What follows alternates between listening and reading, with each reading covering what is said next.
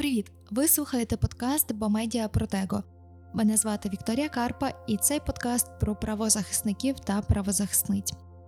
У 2000 році Джулія Робертс зіграла Ерін Брокович, американську екоактивістку, що стала ключовою фігурою у боротьбі проти газового гіганта в Каліфорнії, не маючи уваги навіть юридичної освіти.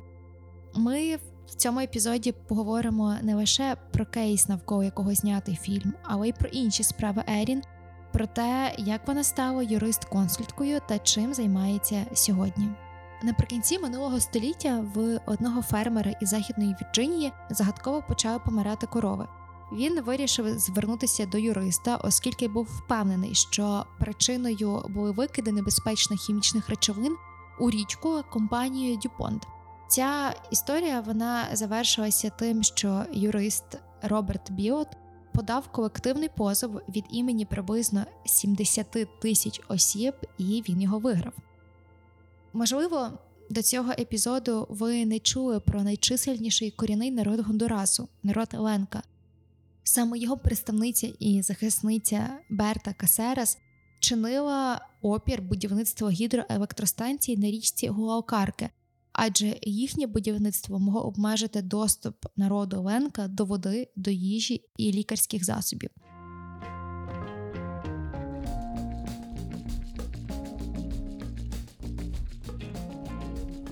Отож, почнемо із Ерін Брокович, тому що фільм Ерін Брокович один із моїх улюблених. І більшість з вас її можуть знати саме як роль, яку виконує Джулія Робертс. Проте мова піде про американську захисницю довкілля і прав споживачів та споживачок, яка, попри як я вже казала, відсутність юридичної освіти, відіграла надважливу роль у справі проти газового гіганта проти корпорації Pacific Gas and Electric Company в Каліфорнії разом з іншим адвокатом Едом Мезері. Взагалі, Ерін вона навчилася в сфері прикладних мистецтв і у 1981 році стала міс Тихоокеанського узбережжя. Проте переломним моментом у, на жаль, багатьох сенсах стане серйозна автоаварія, в яку потрапить Брокович. І аби представляти себе у справі про нещасний випадок і домогтися відшкодування, в неї, до речі, мені здається, були дуже серйозні переломи, зокрема в контексті шиї. І вона звертається до однієї юридичної фірми в Лос-Анджелесі, в якій і працював ось цей самий Ед Мезрі. І в цій фірмі вона згодом почне теж працювати, але як секретарка, виконуючи різну дрібну канцелярську роботу.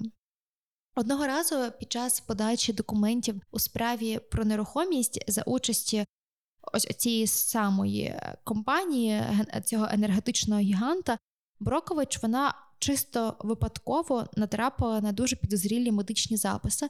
Зокрема, ці записи вони включали зразки крові людей. Це її змусило поїхати до каліфорнійського міста, супер маленького пустельного міста Хінклі, про яке сама Брокович казала, що це якесь місто привид. В ньому дуже мало людей. І це дуже хороше в лапках місце для отруєння людей, тому що про це просто ніхто ж не дізнається. Там е, була розміщена компресорна станція, що є частиною газопроводу до затоки Сан-Франциско. І в ході відвідин цього міста Брокович вона виявила докази, що насправді зв'язують цілий ряд поширених у цій місцевості захворювань, а це були люди, в яких був рак, е, зокрема в жінок часто траплялися викидні тощо, із високим рівнем шестивалентного хрому, який виявили у питній воді. Сама Брокович і побачила, що вода вона була зелена, вона, зокрема, бачила жаб з двома головами, і мешканці та мешканки розповідали, що постійно страждали від носових кровотеч. І тоді вона переконує Еда Мезері взятися за цю справу. Насправді для мене люди, які не бояться і наважуються самотужки, з як в цій історії, в суперздрібної юридичної фірми піти проти направду енергетичних хімічних гігантів, які володіють велетенськими коштами, і в тому числі велетенським впливом, це щось просто неймовірне. І в Ерін, в якої ще до того всього це дуже важливо, не було юридичної освіти, в неї було просто гостре бажання справедливості. Але в Еда Мезрі була ще юридична освіта, тому вони двоє таки беруть за цей кейс. І сама Ерін вона починає розуміти, чому стільки людей серйозно захворіли, і чому корпорація згодом почала масово викуповувати будинки людей, аби всю цю історію, звичайно, приховати.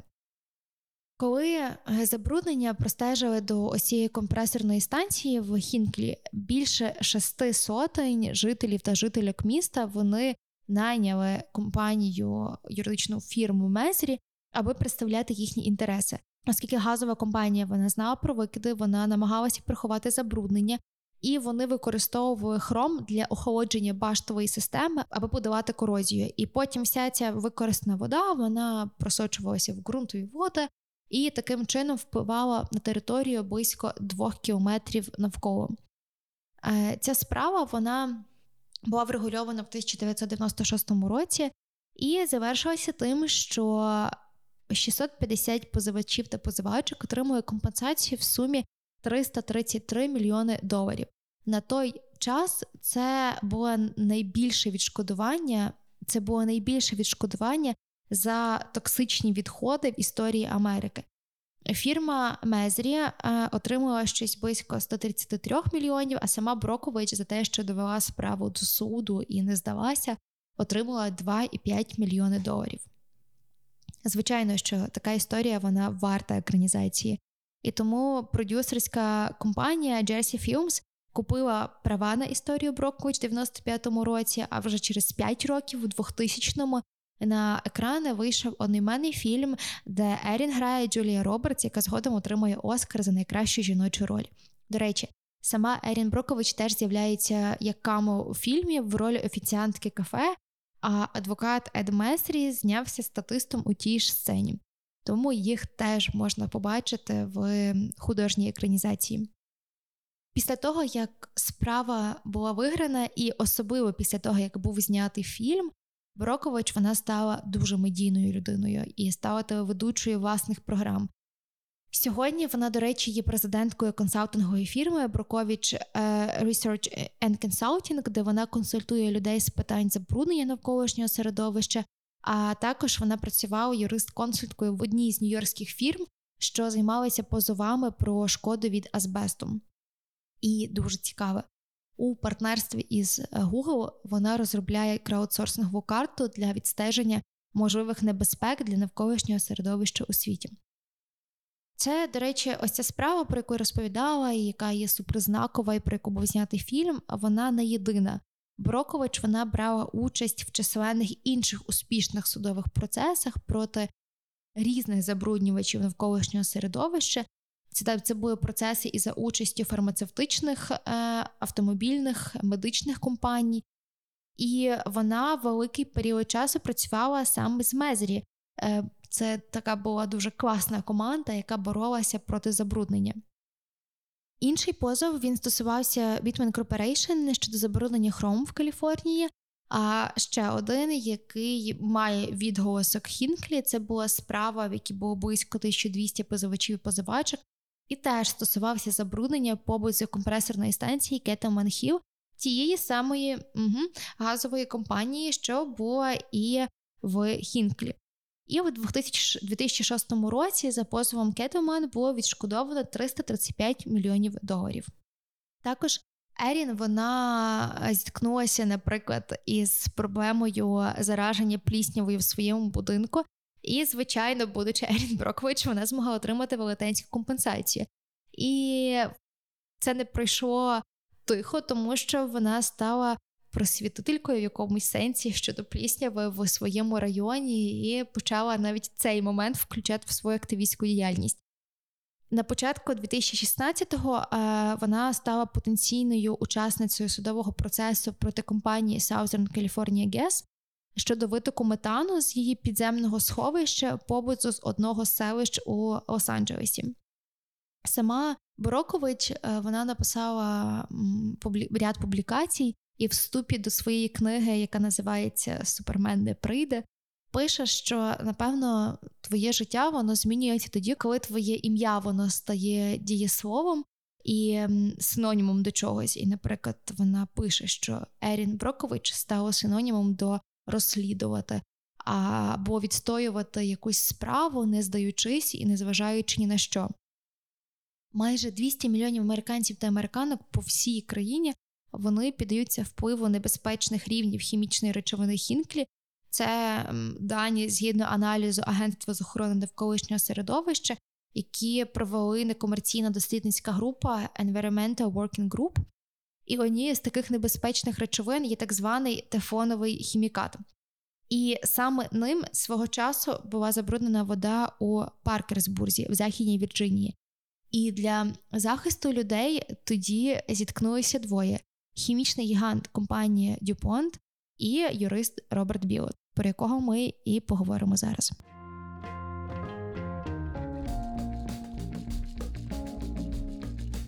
Отже, Роберт Білот це видатний американський корпоративний юрист та експерт з екологічного права.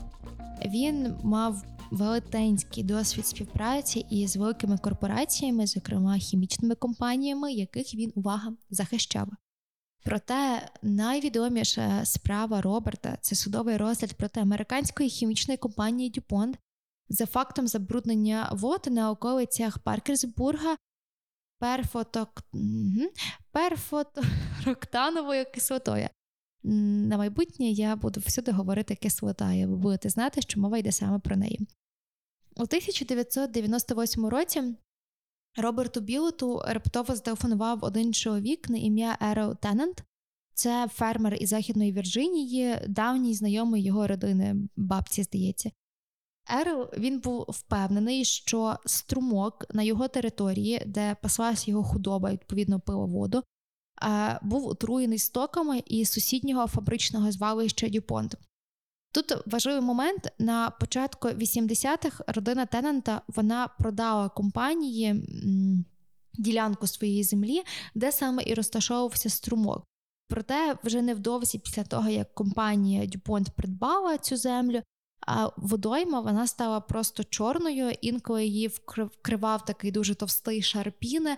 Каміння було дивно біле, аж вибілене у воді, і все це не могло не дивувати і, напевно, що лякати, тому що худоба е, фермера вона хворіла, і найдивніше, чи нічого дивного, він навіть не зміг перевірити цей зразок води, тому що коли більшість агентств чули, що мова йде про Дюпонт, а Дюпонт були найбільшим роботодавцем регіону. Від них, по суті, фінансово залежала кожна друга установа чи кожний другий бізнес в місті, одразу відмовлялися. А насправді коїлося страшне, тому що тварини втрачали шерсть, їхні нутрощі були яскраво зеленого кольору, очі мають такий характерний блакитний відтінок. Ми потім будемо говорити про фільм.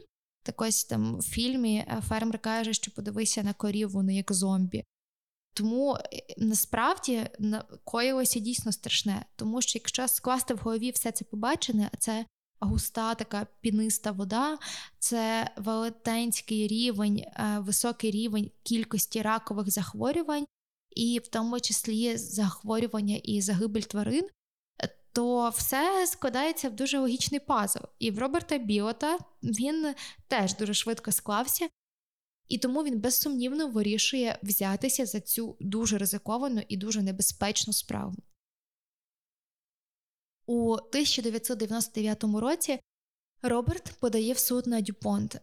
Компанія ж винаймає на свій захист колегіум ветеринарів, і ті, звичайно, доходять до висновку, що худоба Теннента вона загинула нібито через те, що за нею погано доглядали. Але Білот він випадково натрапляє на лист, написаний фірмою Дюпонт до Агентства з охорони довкілля, де в ньому вперше згадується так звана загадкова речовина, відома як та сама кислота, її абревіатура це PFOA.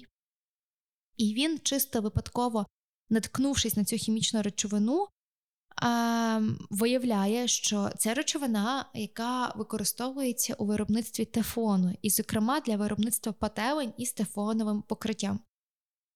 Завдяки цьому, завдяки цьому викриттю він отримав доступ до 110 тисяч сторінок документів від Дюпонт. Ну, це чесно для мене виглядає як підстава, тому що переглянути 110 тисяч сторінок документів і щось там віднайти видається абсолютно неможливим. Але Роберту Білоту вдалося. Деякі з цих доків вони були 50-річної давності і містили результати певних медичних досліджень, що доводили не те, щоб навіть шкідливий, а часто смертельний вплив цієї кислоти на тварин і на людей. Так, Біот він довідався, що Дюпон вони вперше почали купувати цей хімікат ще в далекому у 1951 році в одній американської компанії, здається, її назва була 3М, яка зазначила, що цей хімікат його варто правильно утилізовувати, а це шляхом спалювання, або відправляти його до закладів спеціальних, де там зберігаються хімічні різні відходи. Більш того, фірма Дюпон вона визнавала в своїх внутрішніх документах, що речовину не можна зливати в поверхневі води або каналізацію. Ну і незважаючи на все це, звичайно, що компанія скидала просто тисячі кілограм цієї кислоти просто в навколишні водойми і в тому числі у річку Огайо. Білот в тій всій купі документів також побачив, що Дюпон, окрім того всього, таємно тестували кислоту протягом 40 років. Тобто фахівці компанії вони знали про цю сполуку, і, зокрема, вони знали, що вона збільшувала органи тварин, що вона практично не розчинялася в організмі е, людей, вона накопичувалася у крові. Тобто це така була бомба сповільної дії. Так, Якщо ти не захворів чи не захворіла зараз, то це трапиться відповідно там через декілька років. У 1970-х компанія, все це розуміючи, знайшла високі концентрації кислоти в крові працівників та працівниць заводу, зокрема тих, що спричиняла рак. Наприклад, е, було відомо про те, що деяких жінок просто усунули. Навіть не деяких цілий жіночий відділ усунули так від е, вони мили, здається, баки з цією кислотою чи щось таке від роботи в Дюпон, тому що в жінок, які були на той час вагітними, почали народжуватися діти з різними деформаціями. Там це могли бути немовлята без однієї ніздрі чи немовлята без одного ока. І, звичайно, що все це був результат так ось цього неправильного використання та утилізації м, тефонового ось цього хімікату. так. На щастя, історія ферма, фермера Ероа Теннента вона не залишилася самотньою, вона переросла в колективний позов. А окрім цього, що найважливіше, вона переросла в ряд досліджень щодо того, яку кількість взагалі ось цієї кислоти містить кров кожної людини на планеті. Історія Роберта це історія невтомної, дуже відважної 20-річної праці заради досягнення справедливості всіма тими, хто постраждали через те, що робили Дюпон, заради того, аби просто заробити. І це така незабутня історія адвоката, який працював роками, аби добитися справедливості для всіх тих, хто постраждали через цю хімічну речовину але в тому числі, аби люди взагалі дізнались про існування. Тому що важливий момент, що оце агентство, яке займалось навколишнім середовищем, вони навіть come on, вони навіть не знають про існування цієї кислоти до всієї цієї історії і цього позову. Після е, появи доказів, ну, Дюпон вже просто не мали куди вертітися, і вони погодилися виплатити компенсацію. Тим не менш, вину вони не визнавали. Але Роберт Біот, як і позивачі, вони хотіли справедливості, і в тому числі, аби всі дані були передані генеральному прокурору. Так і сталося. Агентство з охорони довкілля своєю чергою подало е, позов на Дюпон в суд через приховування компанією даних про токсичність цієї речовини та через її присутність у воді. Також Біот він запустив груповий е, колективний позов е, від імені всіх, чия вода була запруднена відходами. Це було число близько 70 тисяч людей. І цей позов було врегульовано в 2004 році, коли компанія виплатила понад 300 мільйонів доларів е, і дала згоду на те, аби встановити певні фільтрувальні установки в шести постраждалих районах водопостачання і в деяких постраждалих встановити приватні колодязі. Крім того, компанія вона дала згоду на роботу спеціальної незалежної наукової комісії, яка мала встановити взаємозв'язок між тим, що ось е, цей тефоновий хімікат у воді і хвороби людей мають безпосередній причинно-наслідковий зв'язок. Якщо ж компанія сказала, це буде виявлено, вони заплатять ще додаткові 235 мільйонів доларів. Враховуючи всі додаткові позови, і ем, я не буду вдаватися в юридичні деталі, як просувалася справа, але скажу тільки, що справа сунулася дуже туго і складно. Тим не менш, в результаті Дюпон погодилися виплатити 670 мільйонів доларів усім людям, які пили забруднену воду. Це дуже велике відшкодування, і це направду перемога. У 2019 році про цю історію був знятий фільм. Він якраз з'явився на екранах. Це фільм Темні води, який і розповідає про справу Роберта Білота і як все починалося та чим завершилося. І він цей фільм особливо крутий тим, що він розповідає про те, як ем, складно було Роберту Білоту, е, скільки це зайняло ресурсів, е, його здоров'я, відносин в його сім'ї і тощо. Тому я дуже рекомендую насправді переглянути стрічку і відчути все те, що робив Білот. І скажу наприкінець, що його м, історія вона не завершилася на цьому кейсі. У 2018 році він подав новий позов, що вимагає нових досліджень і нового тестування більшої групи хімічних речовин від імені усіх, у кого в крові знайшли ось цей тефлановий хімікат. І цей судовий процес він триває з 2020 року по сьогоднішній день. До речі, про всю цю свою боротьбу він написав книгу, вона називається Exposure. Бачу, аж її можна замовити на Амазоні. І також навіть вона здається є в деяких українських книгарнях. Лише додам, що сам Роберт він стверджує, що його мета вона полягає далеко не в тому, щоб отримати грошову компенсацію, а в тому, щоб в першу чергу федеральний суд вимагав створення нової наукової комісії, об'єктивної наукової комісії, яка би досліджувала е, цю суміш хімічних речовин, так ось цей тефлоновий хімікат, це дуже спрощує в нашій крові.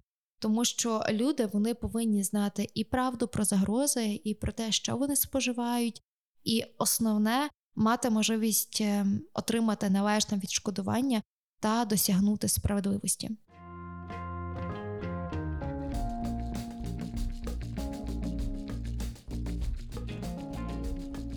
І так само міцно протистояла загрозам гондураська правозахисниця Берта Касерес. Вона є співзасновницею та координаторкою ради громадської організації та організації корінного населення Гондурасу.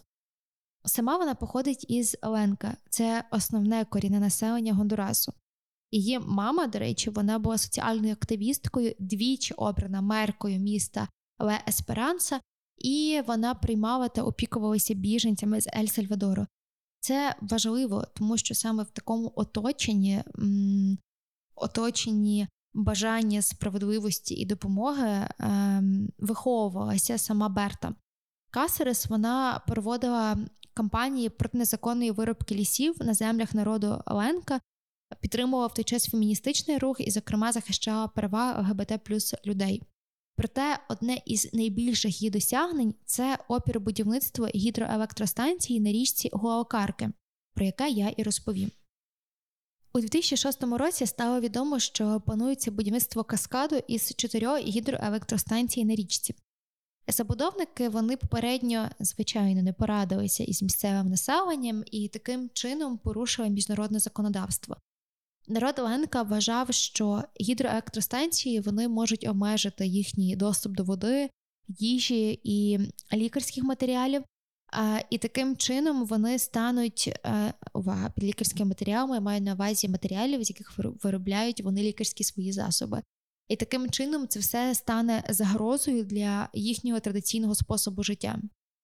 Касерес вона почала працювати із громадою і, зокрема, влаштовувати протести, аби не давати забудовникам доступ до землі.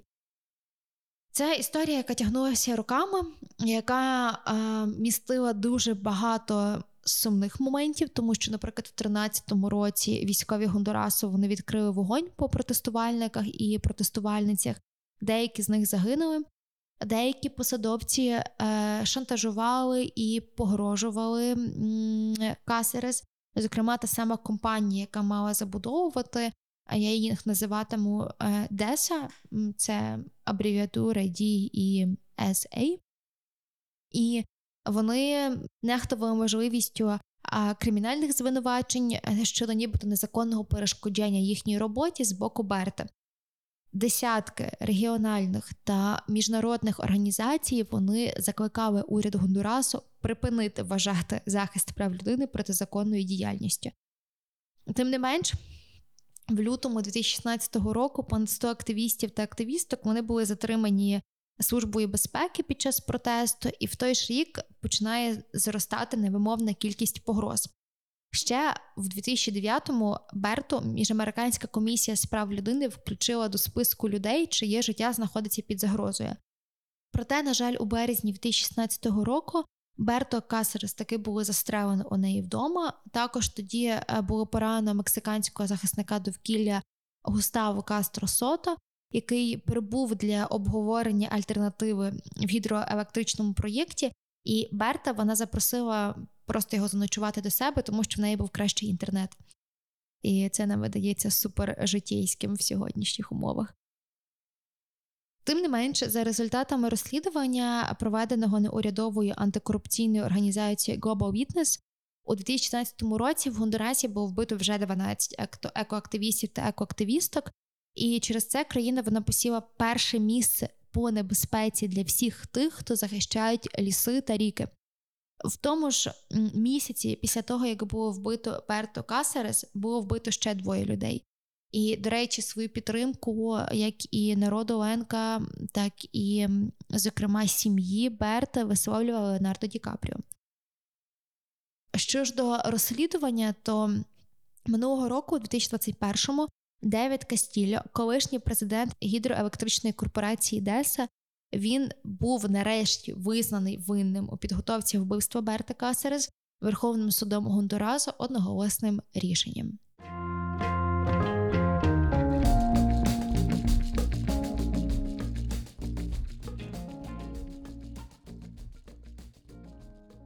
Сьогодні в Україні російські військовослужбовці вчиняють низку воєнних злочинів, і в тому числі злочини проти довкілля.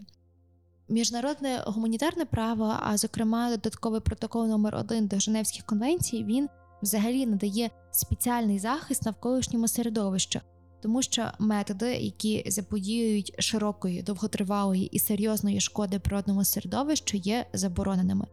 Мова йде і про обстріли ракетами Нафтобаз, і про підрив газопроводу, і захоплення Чорнобильської та Запорізької АЕС, і про руйнацію об'єктів з хімічними речовинами. Та коли внаслідок результату воєнних дій відбувається скидання забруднюючих речовин водойми, про засмічення територій предметами військового остаткування, зокрема, це озброєння та біологічні залишки, це пожежі на об'єктах атомної інфраструктури, пошкодження верхнього шару ґрунтів внаслідок розривів снарядів. Тощо цей ряд він може бути дуже довгим. Тим не менш, нам сьогодні важливо притягнути винних до відповідальності, і у Save Екобот можна повідомити оперативний штаб Міндовкілля для формування позовів до Міжнародного суду ООН для відшкодування збитків. Також, до речі, на їхньому сайті ви можете знайти актуальну мапу і статистику воєнних екозлочинів сьогодні в Україні. Важливо розуміти, що дії Російської Федерації вони створюють загрозу техногенної катастрофи не лише для України, але й для всієї Європи. І тому так важливо, що Україна готує позов до міжнародного суду ООН щодо компенсації шкоди, яка є нанесена довкіллю. Я бажаю нам якнайшвидшої перемоги і нагадую, що ви слухали четвертий епізод подкасту Протего. Слідкуйте за Бомедіа в інстаграмі, Фейсбуці чи в Телеграмі. Усі покликання ви можете знайти в описі під цим випуском. А для нас дуже втішними будуть усі ваші поширення, коментарі та лайки. До речі, цей епізод він є останнім у 2022 році, і до зустрічі у 2023. Також цей епізод подкасту був створений Бомедіа за підтримки Міжнародної фундації виборчих систем IFES, Агентства США з міжнародного розвитку USAID, Міністерства міжнародних справ Канади та британської допомоги від уряду Великої Британії. Будь-які думки, які були викладені у цьому епізоді, належать Бомедіа і не обов'язково відображають погляди IFES, USAID, урядів США, Канади або Великої Британії.